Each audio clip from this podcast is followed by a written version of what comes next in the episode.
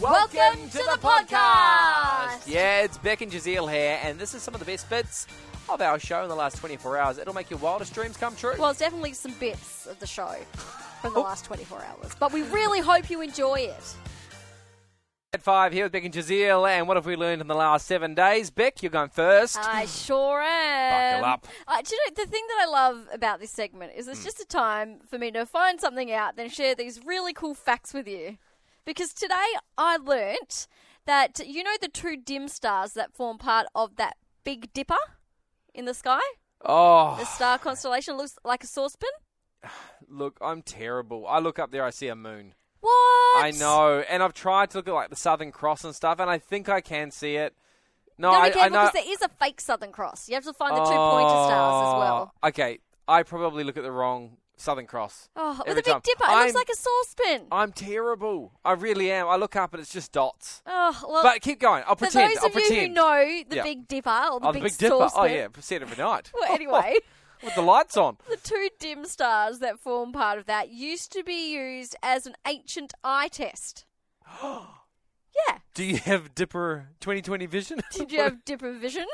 no, because apparently, if you'd lived like early Roman times, Yeah. we're talking, if you could see those two dim stars, then you would have been eligible to be an archer in the Roman army. oh really? Yeah, how cool is that? And if you couldn't, you're blind as a bat, go home. Well, no, they said you'd probably be put to other tasks for Caesar, just not Right, as- okay. as, part of the Roman army being an archer. So I thought that was a pretty cool thing that I learnt today.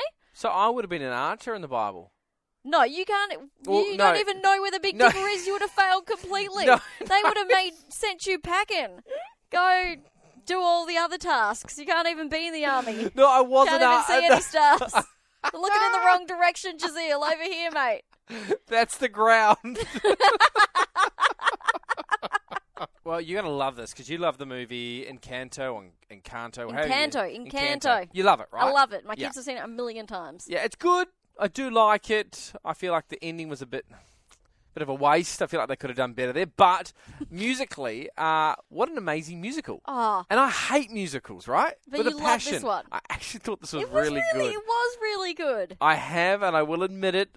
I'm hesitant to, but I will admit it. I have YouTubed one of the songs and listened to it before. Um, was it Luis's one? Uh, Pressure like a drip. drip, yeah, no, drip. it was that yeah, one. It's yeah, so yeah. good. This is my favorite. So you love the movie, but did you know? So the person behind the singing, that's Stephanie uh, Beatriz. I think that's how you pronounce it. Yeah, so she's, She's from, from- Brooklyn Nine Nine. Yes. And Yes. I cannot believe because I watched the video of her recording the music. Oh 'Cause yeah. I'm used to her being Rosa, yeah. and I was like, I can't believe that voice was coming out of her. Right. Crazy. She's got an amazing voice. Yeah, You so just good. Wouldn't pick it. And she was like, it was her dream to be a Disney princess. Oh really? Yeah, I love Did not that. know that. But did you know that when she was recording the song "Waiting on a Miracle," and I've actually got the grab, this song right here. Part of the family madrigal, and I'm fine. I am totally fine. She was not fine. We'll stand on the side as you shine. I'm not fine. And then I'm not fine. she wasn't fine, okay, because as she was Sorry, I recording was just this, enjoying that a little bit too yeah, no, much. I'm not gonna leave it. You know, enjoy the alright. enjoy the music. um, that day, she woke up and she was about to give birth. So she had contractions, and she was like, "Oh, what do I do here? I'm already meant to go in and record." So she thought, you know what? Stuff it. I'm going to go to work anyway. So she went to work. She recorded uh, Waited on a Miracle along with some other stuff through the contractions. Didn't tell anyone. She- so the oh, director's there. wow. And the director knew that she was about to give birth, you know, in the coming days, Yeah. but didn't realize anything had started.